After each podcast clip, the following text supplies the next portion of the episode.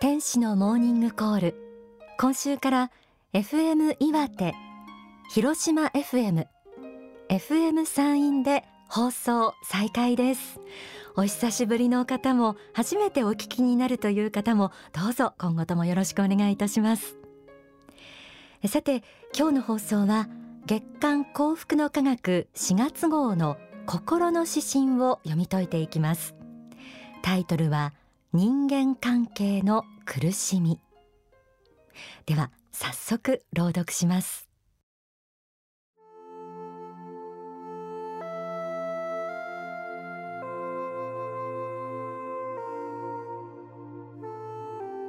人間関係の苦しみ。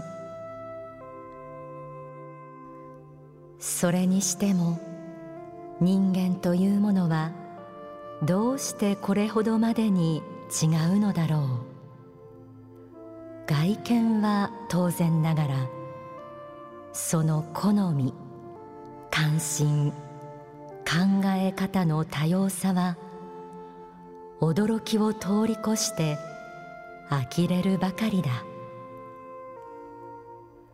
この多様さが個性の違いを生み自由や幸福感を作り出しているのは間違いない。しかし考え方の違いや個性の違いが人間関係の苦しみのもとになっているのは明らかだろう。誰もが先を争って幸福を追い求め逆に衝突と葛藤を繰り返している。なぜある人は愛せある人は愛せないのだろう。憎しみや恨み心はどこから出ているのだろう。もつれた糸は一体どうやったら解きほぐすことが可能なのか。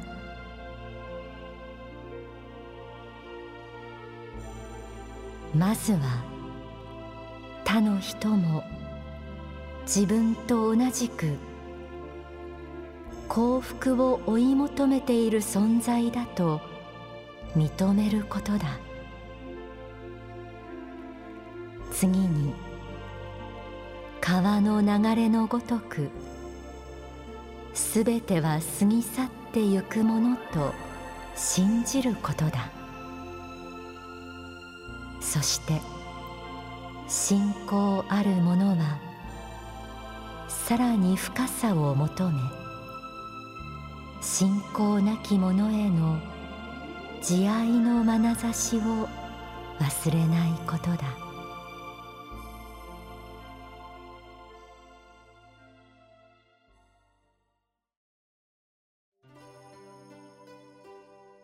いかがでしたでしょうか？新しい出会いの多いこの季節不安と期待が入り混じった気持ちでいる方も多いと思います。心の指針はこんな言葉から始まりました。それにしても人間というものはどうしてこれほどまでに違うのだろう？外見は当然ながらその好み関心考え方の多様さは驚きを通り越して呆れるばかりだ。同じ人間でもいろいろな人がいる。さまざまな個性を持つ人々の姿を微笑んで眺める神様のつぶやきのような温かく響く言葉に私は聞こえました、えー、皆さんもいろいろな場面で感じることがあると思います。いろんな人がいるもんだなって。外国人と接してカルチャーショックを受ける人もいれば子供の気持ちがわからないと悩む先生や親もいます。男女の気持ちのすれ違いもよくあること。また家族や親しい友人などどんなに長い付き合いでもあるきっかけで相手の意外な一面を知ってそんな考えを持っていたのかと驚いたことがあるという方も多いと思います。この多様さが個性の違いを生み自由や幸福感を作り出しているのは間違いない。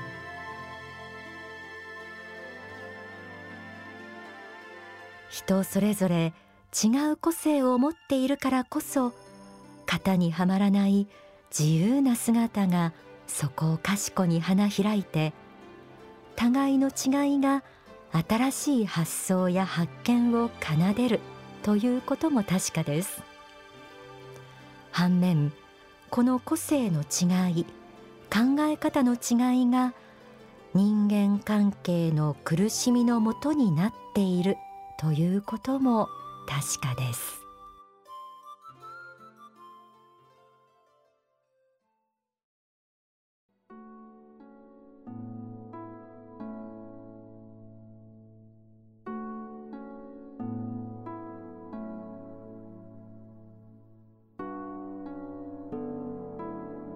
なぜある人は愛せある人は愛せないのだろう。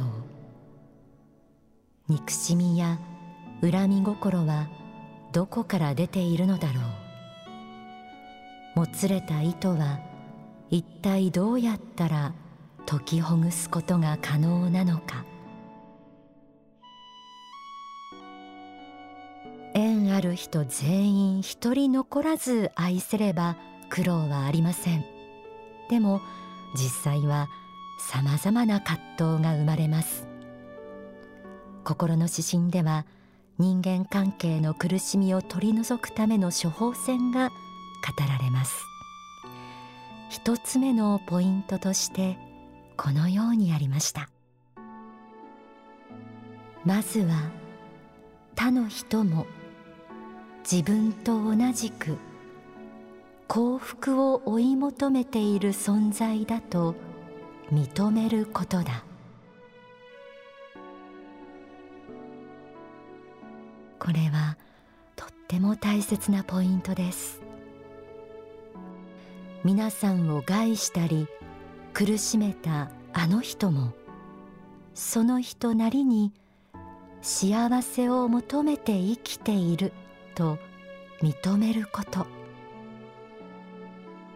自分の方が正しいとか相手は正しくないとかそうした理屈を脇に置いて相手も幸せを求めて生きているんだと認めることができるとそれだけでなぜか心が楽になるんです。そんな風に認めることができるというのは仏神様の目に近づいた証拠とも言えるかもしれません。なぜなら人間は幸福を求めて生きると決めたのは仏神様だからです。書籍永遠の法にはこう説かれています。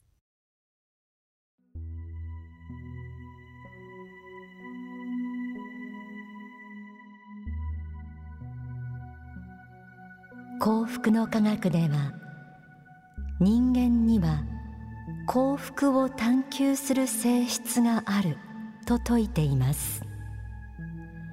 なぜ人間はもともと幸福を求めるようにできているのかといえば結局人間は根本物から分かれてきた光の子だからです。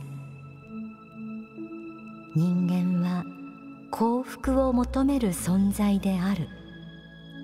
人間は幸せに生きられるように作られた。ということ自体がすなわち仏の本性仏の慈悲なのです。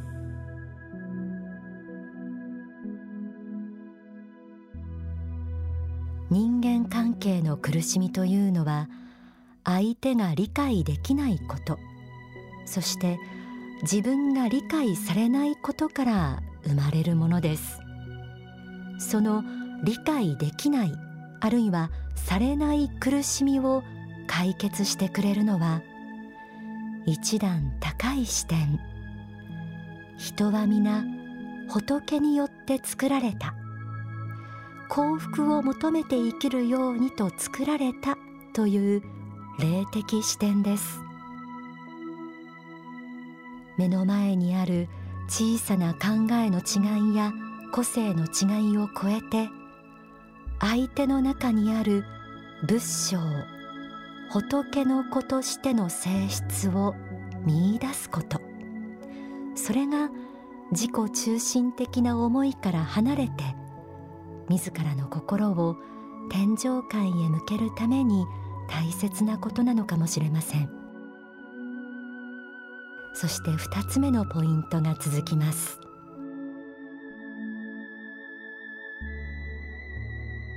川の流れのごとくすべては過ぎ去ってゆくものと信じることだ。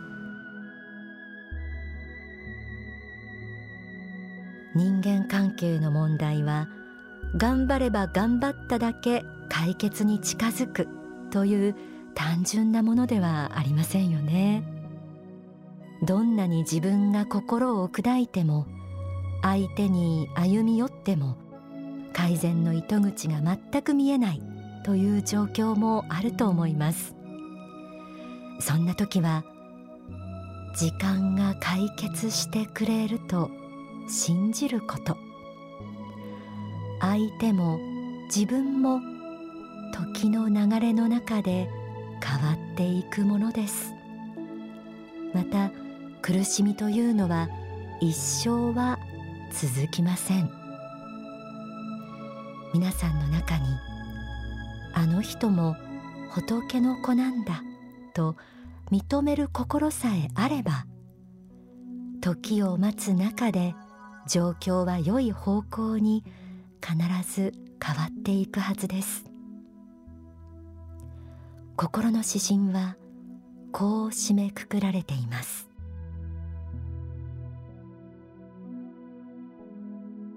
信仰ある者はさらに深さを求め信仰なき者への慈愛の眼差しを忘れないことだ。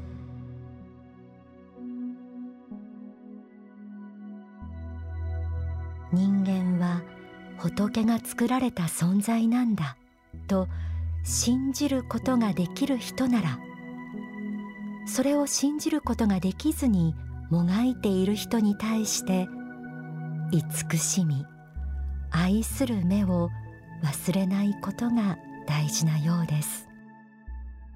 書籍命の方にはこうあります。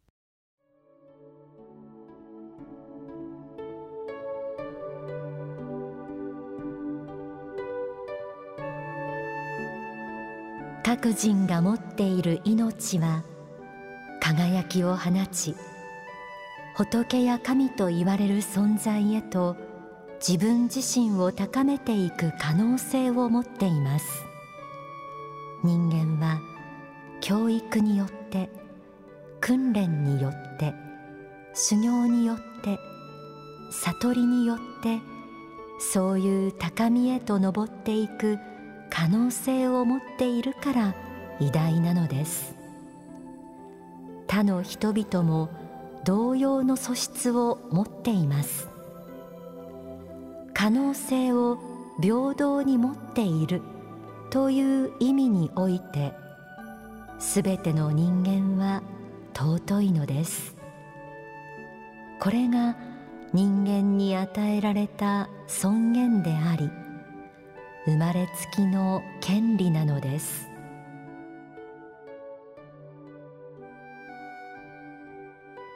すべての人が仏から与えられた個性を輝かせながら幸福を求めて人生修行をしているということ。目の前のドロドロした人間関係に疲れた時どうか心を静めてこうした仏の目というものを意識してみてください。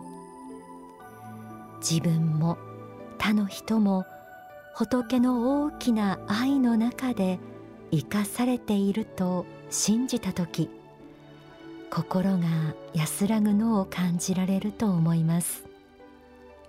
ここで大川隆法総裁の説法をお聞きください。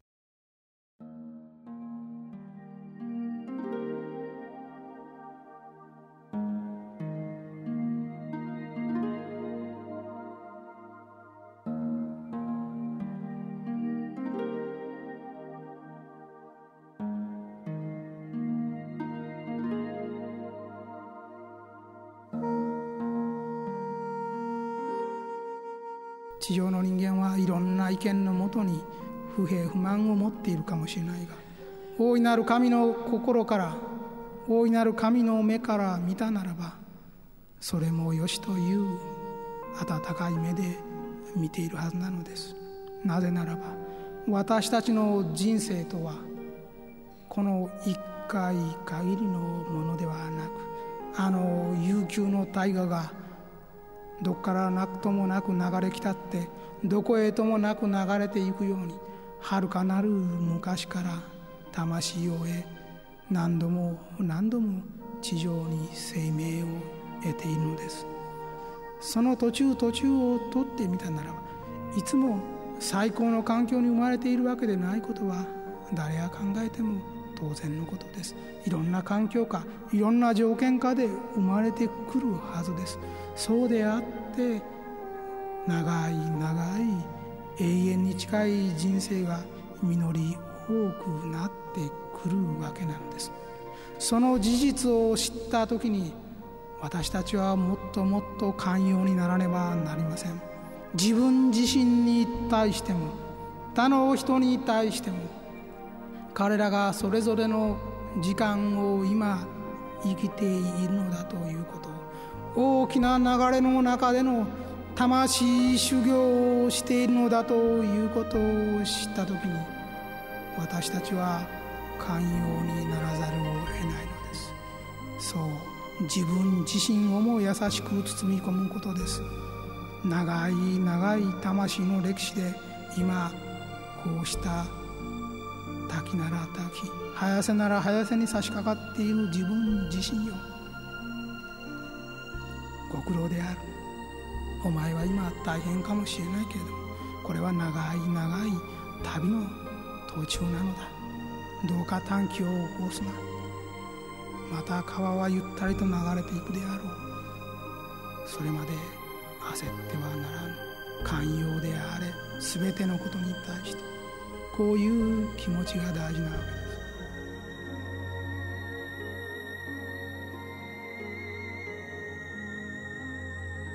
お聞きいただいた説法は書籍人生の王道を語るに収められています。